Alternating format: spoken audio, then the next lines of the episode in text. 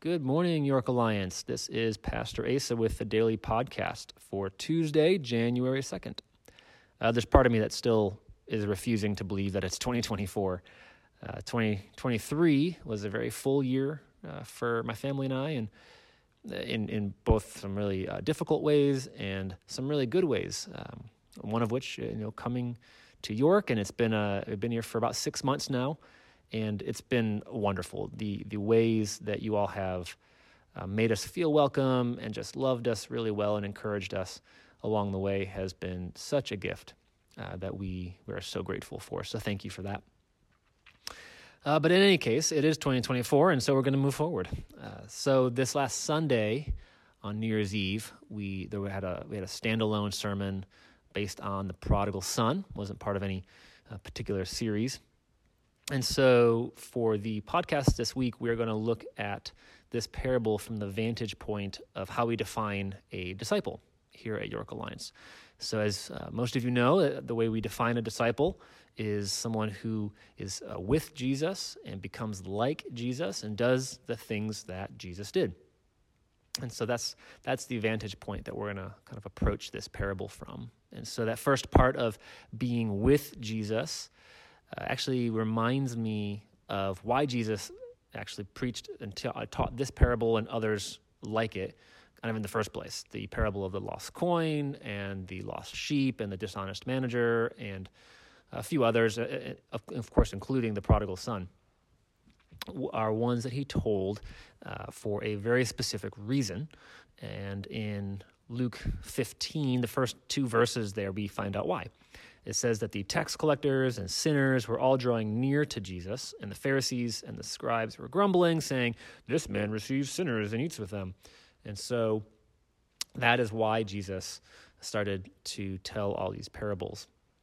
Uh, but that, that little piece of the tax collectors and the sinners were drawing near to him. That reminded me of this part of being a disciple. This first part is being with Jesus and how important that is.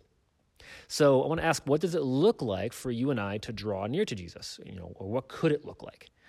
You know, let's let's uh, envision things a little bit here of what what it could look like, and not as a New Year's resolution, not as this thing where we're going to add these 15 ways in which we're going to engage our relationship with Jesus, and then find ourselves struggling to do that by the second week of January, and then doing nothing. So we're not going to treat it like that. We're just going to treat it as, hey, what's the next step? What does it look like for me to draw near to Jesus? What's the one way that He's inviting me uh, to engage Him? But just looking at these first two verses of Luke 15, we find really two ways. One is that we have to admit and even just confess that we are broken and rebellious uh, sinners towards God. Uh, no one needed to convince the these quote unquote sinners and tax collectors and these other people who were looked down upon, obviously, by by the culture at that time. And so they were very well aware that they were uh, they were they were the the latter half. They were the the bottom of the barrel of society. And so for us, we have to remember that. Like that's really the first part. The minute that we start thinking higher of ourselves, that we have something that we can offer God on our own, apart from what He's done from us, that we are like inherently good people, that is when we start to drift away from Him, and actually not drawing near to Him. We actually uh, drift away, and so that's the, that's the first part of it. Actually, reminds me of of the uh, the book of Ecclesiastes. I just kept having that come to mind as I was preparing for the sermon, and uh, the little summary that I jotted down uh, several years ago for Ecclesiastes it reminded me of this. Um, that when we we finally admit the vanity and the vexation that we feel uh, that uh, when we chase after the wind by following our wandering appetites and treating short-term gifts as if they were long-term saviors. Kind of a mouthful there uh, for the entire book of Ecclesiastes and we finally admit that what we're doing is empty. Like the ways that we try to find joy and try to make ourselves happy, and we take all these gifts of God and treat them as if they were like the Savior Himself, that they are the source of joy, and that'll make our, ourselves happy, just like the sinners and tax collectors of Jesus' day. They were convinced that there were other ways to finding joy Uh, and th- ultimately, it left them feeling empty. They, these tax collectors thought they were going to make themselves rich, but they found themselves at odds with an entire society and not really belonging anywhere. And they found out that it was empty. So when we come to the end of ourselves, when we remember yet again that we are like the prodigal son, we are like the dishonest manager, like realizing that we can't fix things on our own, we come to the end of our own rope, that's when we return to the Father. That's when we are able to receive anything from the Father, when we're able to receive the embrace from Him. That's that is the first time. And it's not that we just do that one time and we're good. I think most of you know, and just as just a reminder, that we have to continually come to Jesus, admitting that we are beggars before his throne. But then once we once we're in that spot, once we uh, admit and re-admit our own lostness, that is the moment that we are found. That's the moment when we're able to draw near to him in this uh, sweet fellowship uh, with him, this this intimacy with with Jesus. And so, one kind of thought there that I would encourage you with is actually one that uh, Pastor Taylor mentioned when we were meeting. Uh, I forget, maybe a month or two ago. She said, "You know, we waste time with our friends." You know, why don't we waste time with Jesus? And of course, what she was meaning is that not that we're actually wasting time, but that we're just just with Him. Like we waste time on so many things, like death scrolling on Facebook or TikTok or whatever. Um, and we will waste time with that, but why don't we waste time with Jesus? And of course, the irony there is that wasted time with Jesus is actually time well spent. so that could look like a bunch of different things, really. If you're driving to work, uh, just in your mind's eye, like talk to him.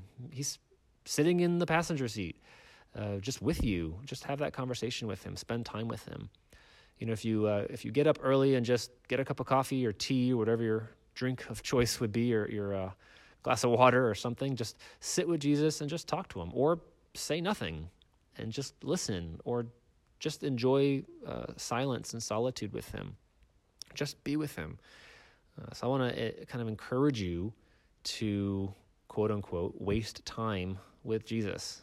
Just spend time where you're not being productive, or you're not trying to fill the void with some kind of noise or some kind of productivity, but your body and your mind are just still.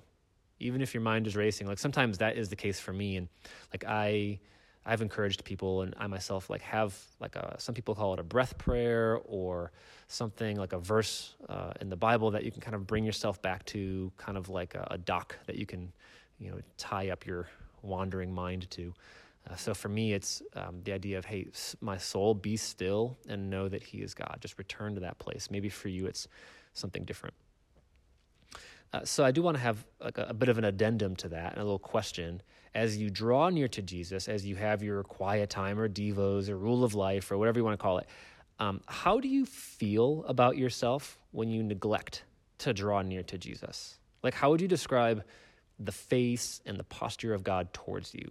Like, is he frowning? Is he like uh, tapping his foot and going, tisk, tisk, tisk, can't believe you're doing that, you know? Um, or how about when you do draw near to him? Does your heart subtly whisper to you that, like, maybe he loves you more or thinks more highly of you? So, really, when you, regardless of whether you do draw near to Jesus or you neglect to, I would always also ask yourself, like, how do I, how do I see God? Uh, and God's posture and face towards me as a result of what I did or didn't do, because uh, that'll oftentimes also reveal how we relate to the Father. Our hearts can be very deceptive, as we all know. Um, but praise God, as, as John the disciple told us in one of his epistles, God is greater than our hearts.